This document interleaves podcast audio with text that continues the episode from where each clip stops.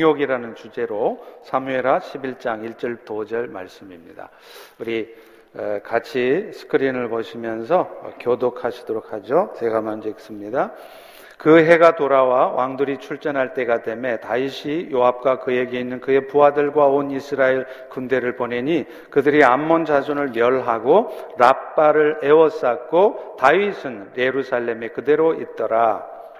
저녁 때 다윗이 그의 침상에서 일어나 왕궁 옥상에서 거닐다가 그곳에서 보니 한 여인이 목욕을 하는데 심히 아름다워 보이는지라 다윗이 사람을 보내 그 여인을 알아보게 하였더니 그가 아래되 그는 엘리압의 딸이요 햇사람 우리아의 아내 바세바가 아니니까 하니 다윗이 전령을 보내어 그 여자를 자기에게로 데려오게 하고 그 여자가 그 부정함을 깨끗하게 하였으므로 더불어 동침함에 그 여자가 자기 집으로 돌아가니라 다 같이 그 여인이 임신함에 사람을 보내 다윗에게 말하여 이르되 내가 임신하였나이다 하니라 아멘.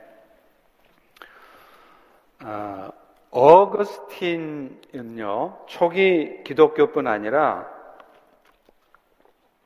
우리 2000년의 음, 기독교 역사에서 신앙적 토대를 세웠던 영적 거장이었습니다.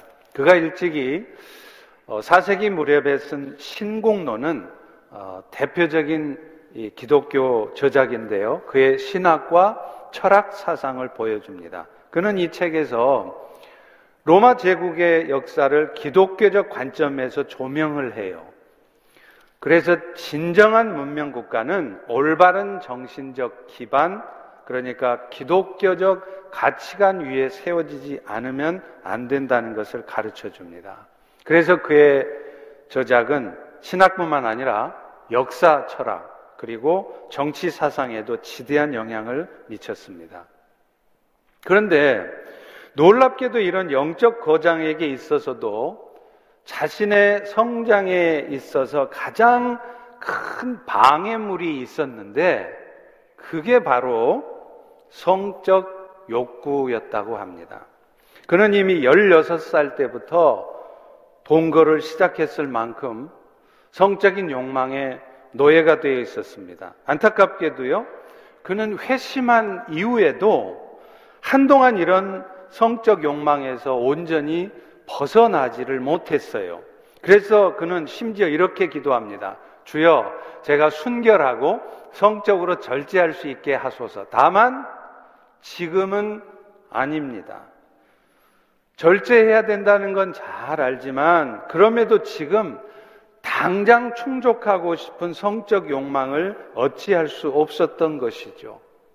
그는 자신이 악한 습관의 노예가 되어 있고, 또 자신의 의지로는 그 악한 습관에서 벗어날 수 없다는 것을 탄식하고 있었던 것입니다. 오늘 이 시대에도 이 성적인 욕망 때문에 상처 입은 영혼들, 깨어진 가정들은 넘쳐납니다. 성적 욕구는 심지어 경건한 목회자와 교회를 한순간에 한없이 추락하게도 만듭니다. 우리는 이 성적 문제만 없었다면 지금쯤 더 훌륭한 모습으로 살아가고 있었을 많은 사람들을 이미 알고 있습니다. 그런데 이 정욕의 문제는 이렇게 그저 남 이야기 하듯이 가십거리로만 이해해서는 안 된다는 것입니다. 이 정욕의 죄는 기회만 되면 저의 삶에도 여러분의 삶에도 얼마든지 심각한 문제를 초래할 수 있는 숨겨져 있는 죄악이기 때문입니다. 실제로 성적 욕망은 모든 인간들에게 있어서 공통으로 존재하는 것이고 남녀, 노, 소를 불문하고 항상 경계해야 될 죄악입니다. 사실 혼탁한 성문화가 성을 더럽고 추악한 것으로 변질시켰지만 성은 원래는 원래는 아름다운 것이었습니다. 그리고 현재도 이 성은 잘 사용되어지면 여전히 아름다운 것이에요. 드 영이라고 하는 학자는 그래서 이 성에 대해서 신학적인 의미를 설명했습니다. 첫째로 이 성은요, 두 사람이 하나의 몸이 되어서 서로 사랑하게 하는, 더 사랑하게 하는 촉매제 역할을 한다는 거예요. 그리고 둘째는 이 성적인 결합은 새로운 상명을 계속 탄생하게 만든다는 것이죠. 한마디로 이 성적 관계는 아주 나쁘고 악한 것이 아니라 잘 사용되면 사랑과 생명의 촉매제가 된다는 것이죠. 그런데 이렇게 아름다운 성이 정욕에 의해서 오염되어지면 그것은 오히려 증오와 살인의 계기가 된다는 거예요. 이것은 마치 심근경색 환자들에게 근육 완화제로 쓰이는 나이트로글리세린. 잘 아시죠? 이, 이것이 급박한 상황에서 사람을 살리는 사랑과 생명의 메신저가 되기도 하지만 이것은 또한 다이너마이트의 원료로 쓰여져서 사람을 죽이는데 사용되기도 하는 것과 같습니다. 오늘 본문의 이야기는 그것을 적나라하게 보여줘요. 사랑과 생명의 메신저 이 성이 어떻게 타락한 사람들에게 잘못 쓰여질 때 어떤 결과를 초래하는가를 보여줍니다.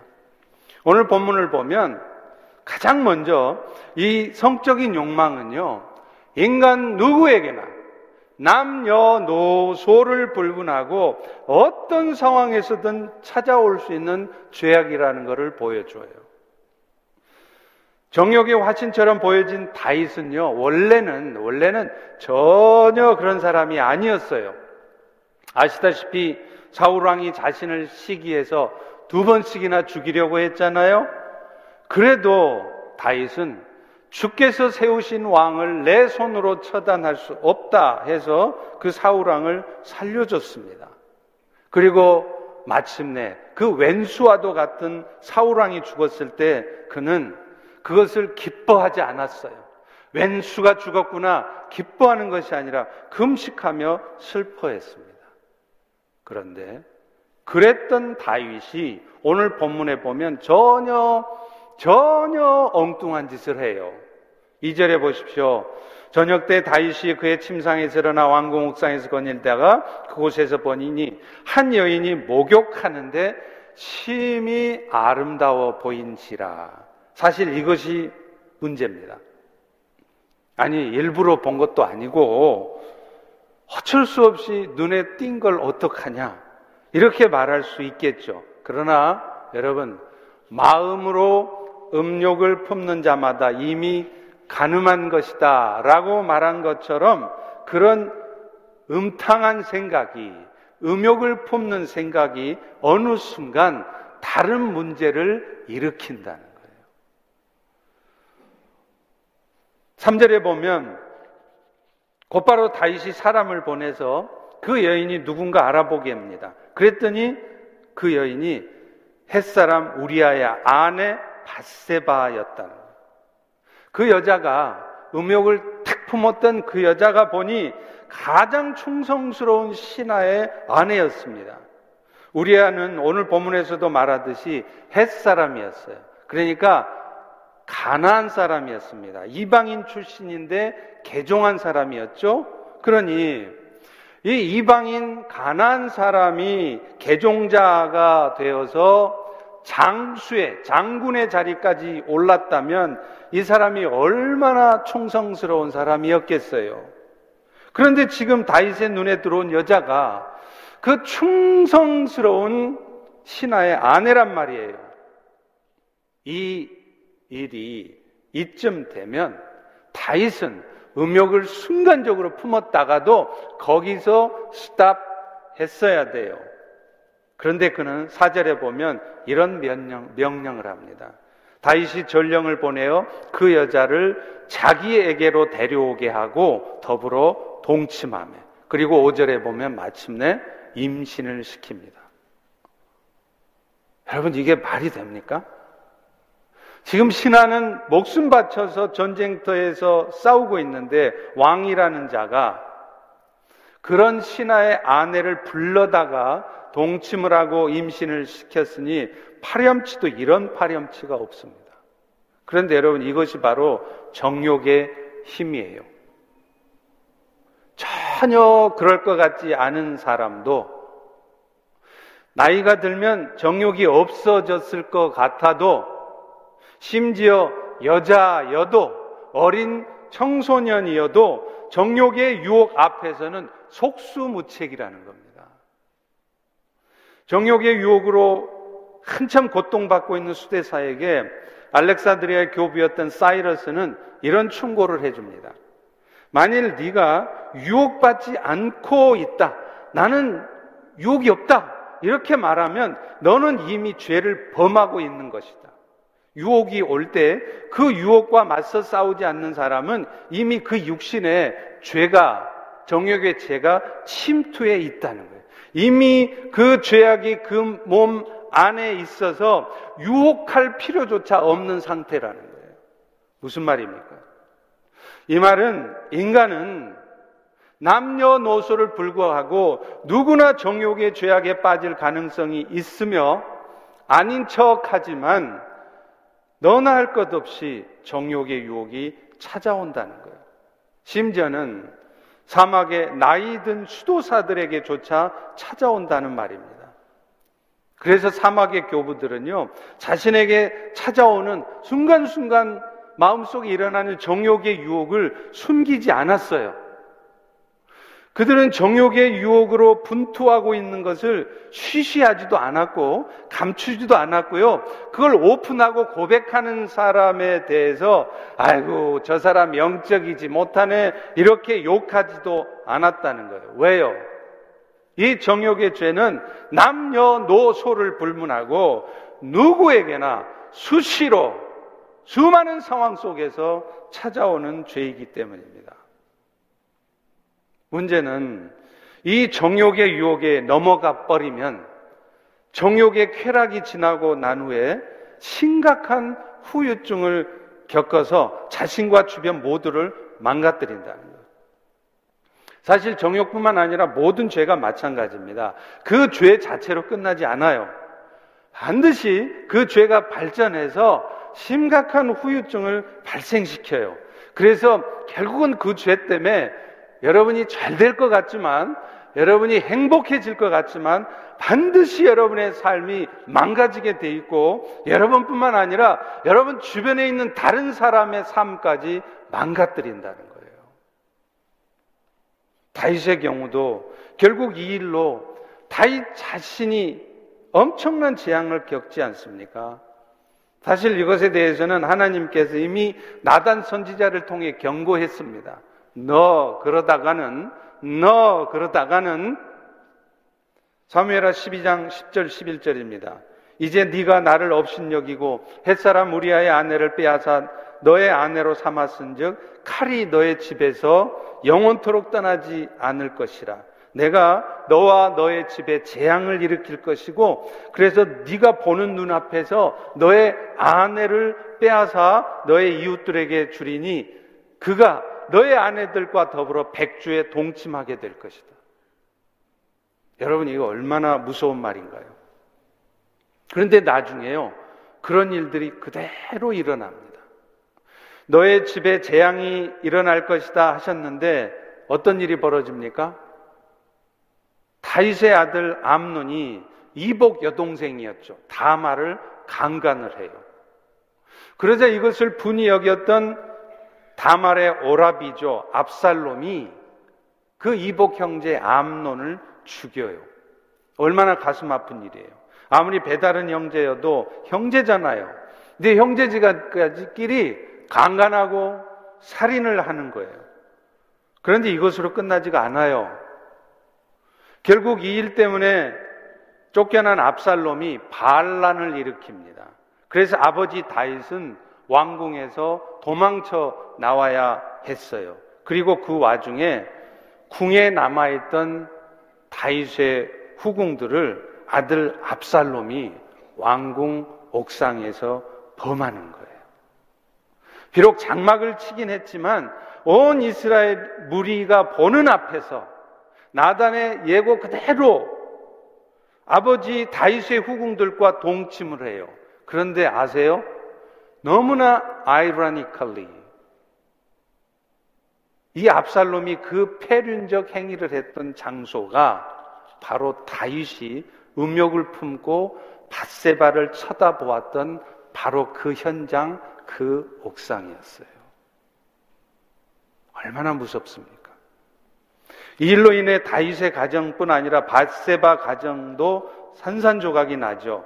다윗은 자신이 바세바를 임신시킨 사실을 숨기려고 무슨 수작을 꾸미죠? 바세바의 남편인 우리아를 전장터에서 불러들여요. 그래서 지금 임신된 아이가 다윗 자기 아이가 아니라 우리아의 아이인 것처럼 속이려는 거예요. 그런데 이 미련스러울 만큼 충직스러운 우리아는 부하들이 전쟁터에서 싸우고 있는데 어떻게 자신만 집에 들어가서 편히 잠을 자느냐며 사무엘하 9장 11절에 보면 왕궁 문에서 자기 부하들하고 자고 있는 거예요. 그러니 얼마나 다윗이 속이 터질까요? 그러자 다윗은 이번에 무슨 짓을 하는 줄 아세요? 자기의 수와 요압 장군에게 은밀하게 편지를 써서 그 우리아를 아주 위험한 전장터로 보내서 거기서 죽게 만들라는 것. 사무엘하 11장 15절에 나옵니다. 온 백성들로부터 추앙받던 왕 다윗이 자신의 행위를 은폐하려고 가장 충성스러운 신하를 죽게 만들었다는 것, 이거 상상조차 할 수 없는 일이에요. 그런데 이것이 바로 성적인 죄악이 가져다 주는 무서운 결말입니다. 저와 오늘 여러분도 이런 일을 하지 말라는 법이 없다는 거예요. 남녀, 노소를 불문하고요. 두 번째는요, 이 정욕의 죄악은 나중에 심각한 죄책감을 남겨서 그 죄책감 때문에 여러분이 신앙의 성장을 해가는데 계속해서 그것을 방해합니다. 그것 때문에 신앙이 자라지를 못해요. 물론 아직 그리스도를 구주로 영접 못한 사람들은 전혀 죄책감조차 없겠죠. 그러나 적어도 여러분이 그리스도의 은혜를 입은 사람들이라면 그런 성적인 죄악을 범하면 그것은 평생 여러분에게 잊지 못할 상처로 자리합니다. 그리고 실제로 그것들이 여러분들이 계속해서 영적인 성장을 해가야 되는데 그걸 못하게 막아요. 정말로 이상하게도요, 사람들은 이 정욕의 죄악에 대해서만큼은 유달리 관대하지가 않아요. 유달리 성적인 죄에서만큼은 용서나 자비라는 게 없습니다. 사실 여러분, 식탐을 많이 했다고, 많이 먹는다고 교회에서 파면당하는 목회자는 없습니다. 나태하다는 이유로 파면당하는 목, 목회자 없어요. 그런데 유달리 정욕의 정, 죄를 범하면 그 자리에서 three strike out이 아니라 one strike out이에요. 그만큼 정욕의 죄는 파장이 크고 치명적입니다. 사기나 폭행죄를 범하고 심지어는 약물 중독을 범해도요, 그것 때문에 활동을 중단했던 연예인들, 정치인들 보세요. 얼마 지나면 다시 현역에 복귀를 합니다. 그런데 성적인 죄를 범한 사람은 절대로 복귀할 수가 없어요. 성적인 죄악은 항상 치명적인 꼬리표가 따라 붙기 때문입니다. 그리고 이것은 계속해서 여러분의 신앙생활에 부정적인 영향을 계속 미쳐요. 오늘 본문의 다윗도 자기 스스로 왕으로서의 품격을 잃어버린 것이죠. 범죄를 꾸미는 과정에서 할 수 없이 참모였던 요압 장군에게 자신의 수치스러움을 자신의 그 비밀스러운 계획을 드러낼 수밖에 없었잖아요. 결국 다윗은요, 이 일 때문에 죄책감에 시달릴 수밖에 없었을 거예요. 다윗의 행동은 평생 훈련하고 깨달았던 자신의 신앙관 혹은 통치 철학하고도 맞지 않았지만 정욕의 죄가 그를 그렇게 만들어 버렸습니다. 그리고 정욕의 죄악이 갖는 가장 무서운 힘은 이거예요. 신앙의 성장을 지속적으로 방해한다는 거죠. 더 정확하게 말하면 모든 영적 성장의 길을 이 정욕의 죄가 차단해 버려요.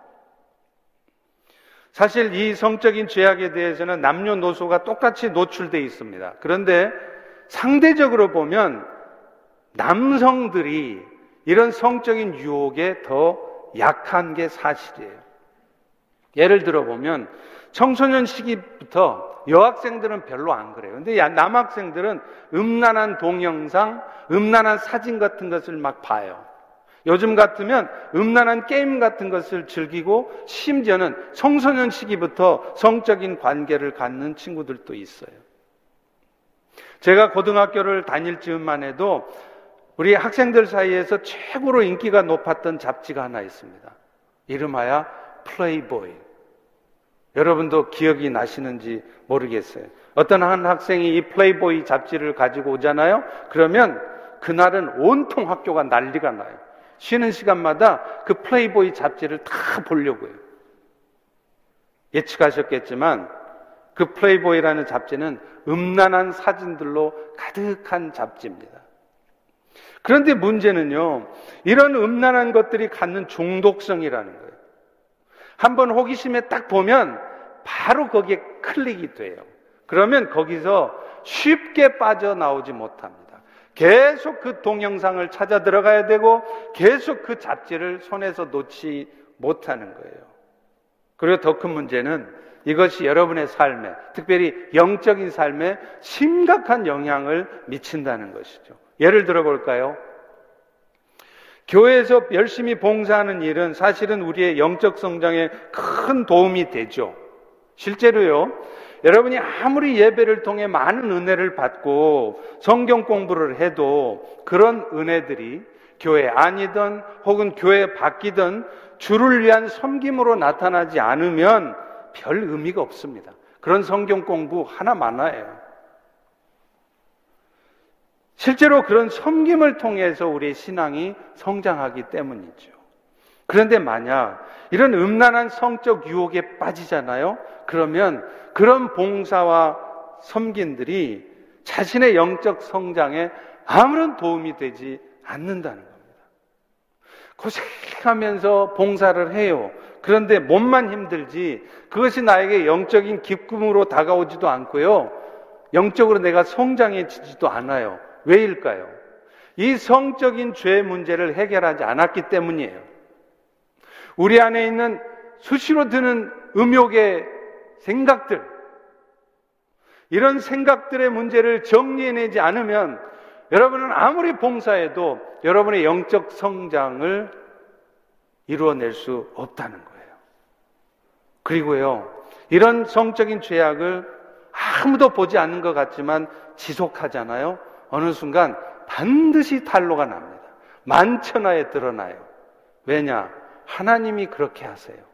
여러분을 사랑하시기 때문에 더는 그 죄악 가운데 들어가 있지 않도록 다 숨겨도 숨겨도 몰래 몰래 만나도 다 드러나게 돼 있습니다.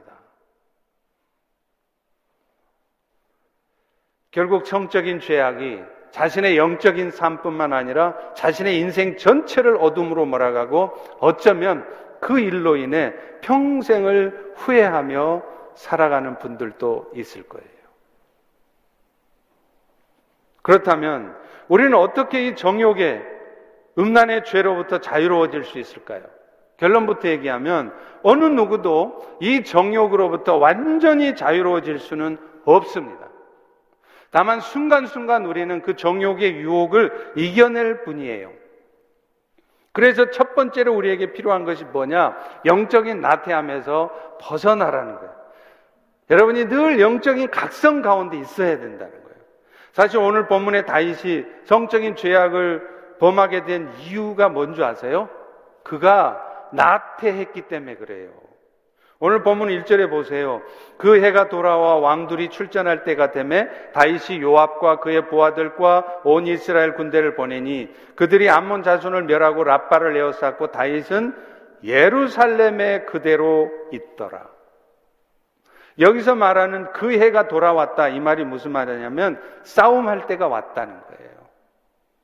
아시다시피 이스라엘 지역은 우기가 되면 레이니 시즌이 되면 비가 많이 와서 전쟁을 못 해요.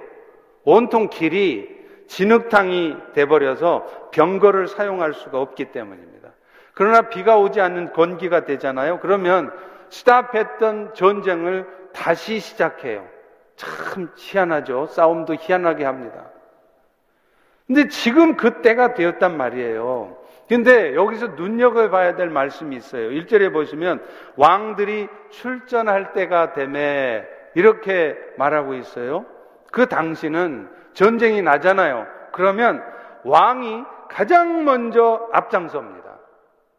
왕이라고 해서 그저 왕궁에 앉아 편안하게 앉아 있는 게 아니라 왕이 직접 전장터로 나가요. 그런데 지금 다윗은 그러지 않았습니다. 1절에 보면 그는 궁궐에 편안하게 그대로 있었어요. 그것뿐 아닙니다. 그런 2절에 보면 저녁 때에 다윗이 침상에서 일어나 왕궁 옥상에서 거닐었다 그러죠. 여러분, 저녁이 되면 침상에 들어갑니까? 침상에서 일어납니까? 들어가야 되잖아요. 근데 지금 다윗은 저녁이 될 무렵에 침상에서 일어났다는 게 무슨 말이에요? 다윗은 지금 낮잠을 자고 있었다는 것이죠.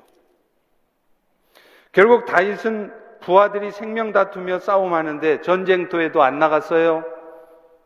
그 시간에 깨어서 부하들을 위해서 기도도 안 했습니다.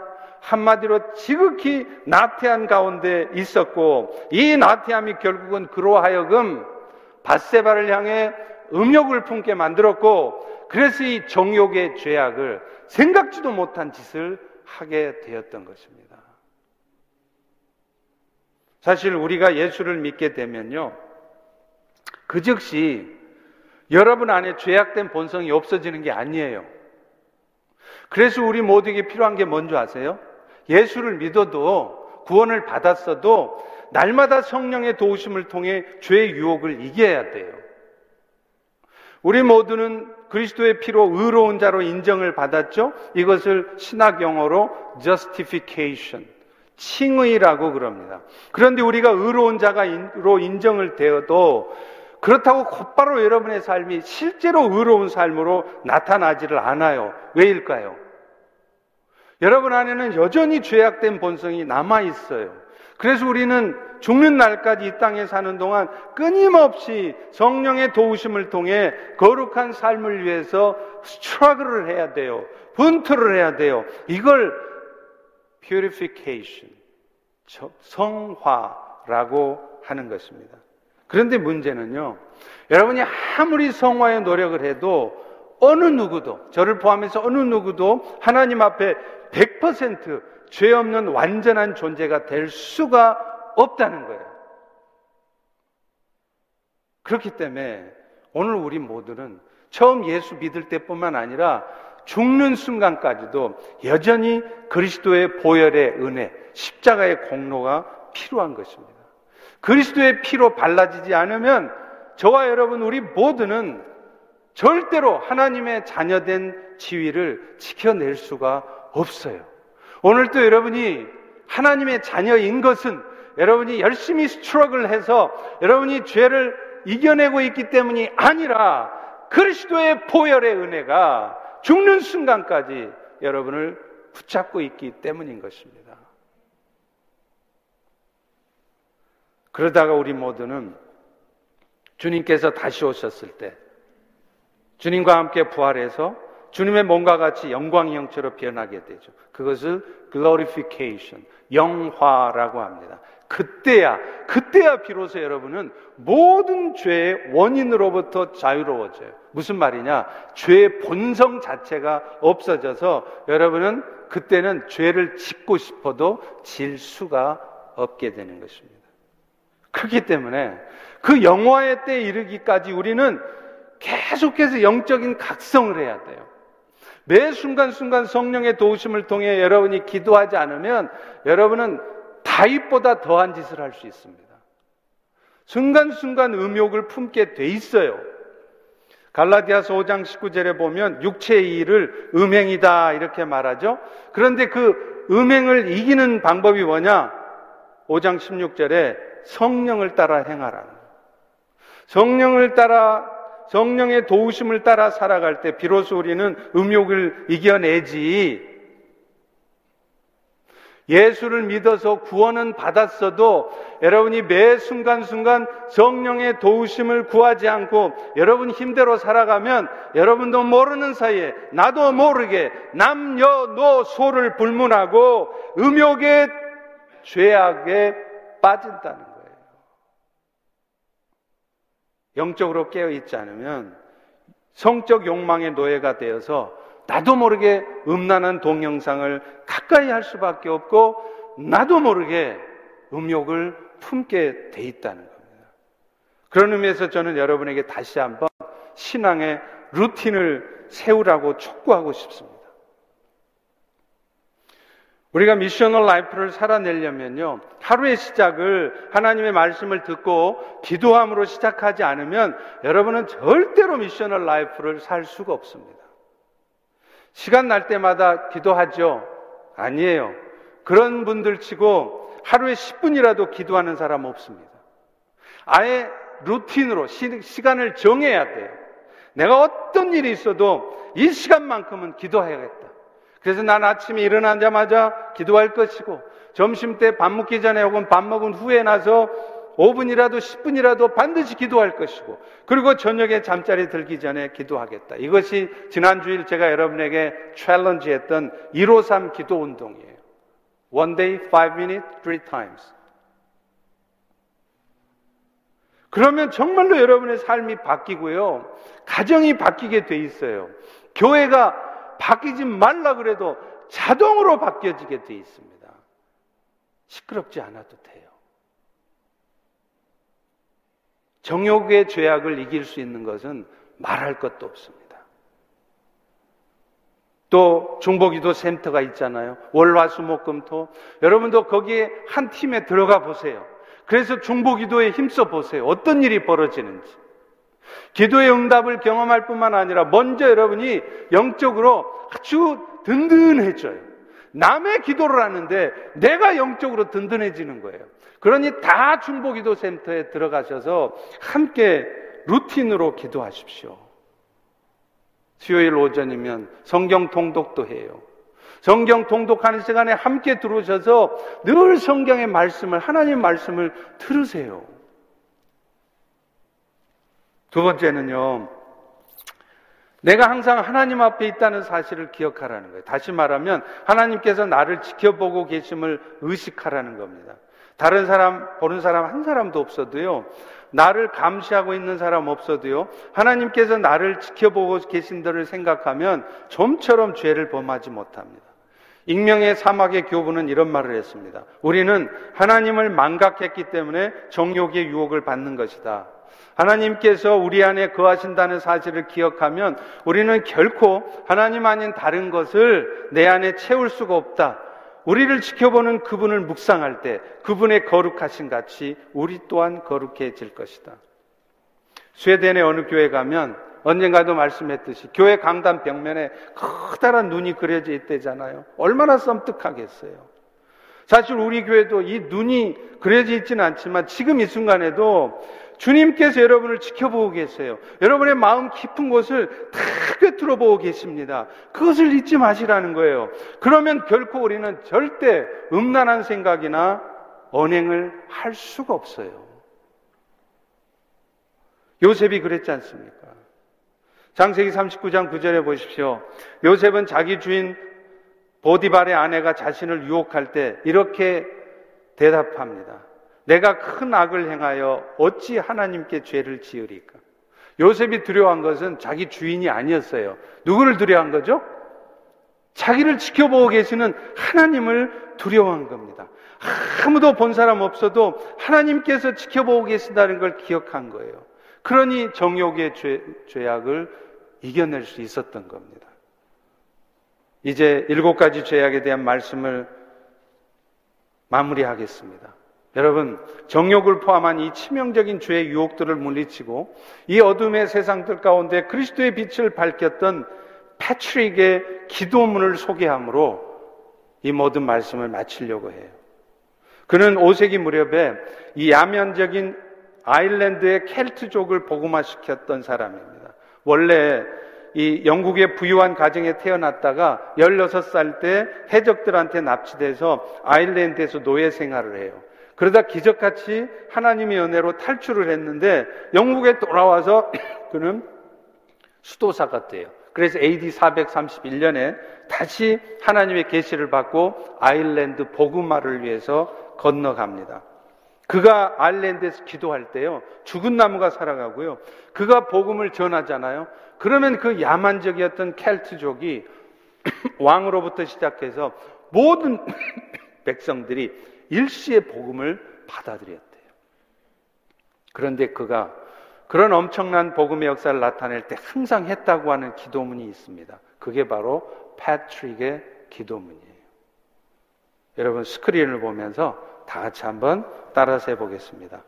오늘도 나는 일어섭니다. 제 앞에 계신 그리스도, 제 뒤에 계신 그리스도, 제 아래 계신 그리스도, 제 위에 계신 그리스도, 제가 누울 때 계신 그리스도, 제가 앉아 있을 때 계신 그리스도, 늘 저와 함께 하시는 그리스도, 나는 오늘도 그분과 함께 일어섭니다.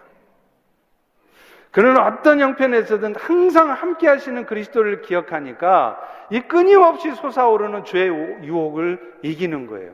그래서 분노의 유혹, 영적인 나태함의 유혹, 자기를 드러내고 싶은 허영심의 유혹, 탐식의 유혹, 시기와 질투의 유혹, 탐욕의 유혹, 그리고 정욕의 유혹을 이겨냅니다. 그리고 마침내 어둠의 세상 가운데 그리스도의 빛을 비추었어요. 이제 우리 펠로십의 가족 여러분들도 어디를 가든지 어떤 형편에 처하든지 이 기도문을 통해 나는 오늘 또 일어섭니다.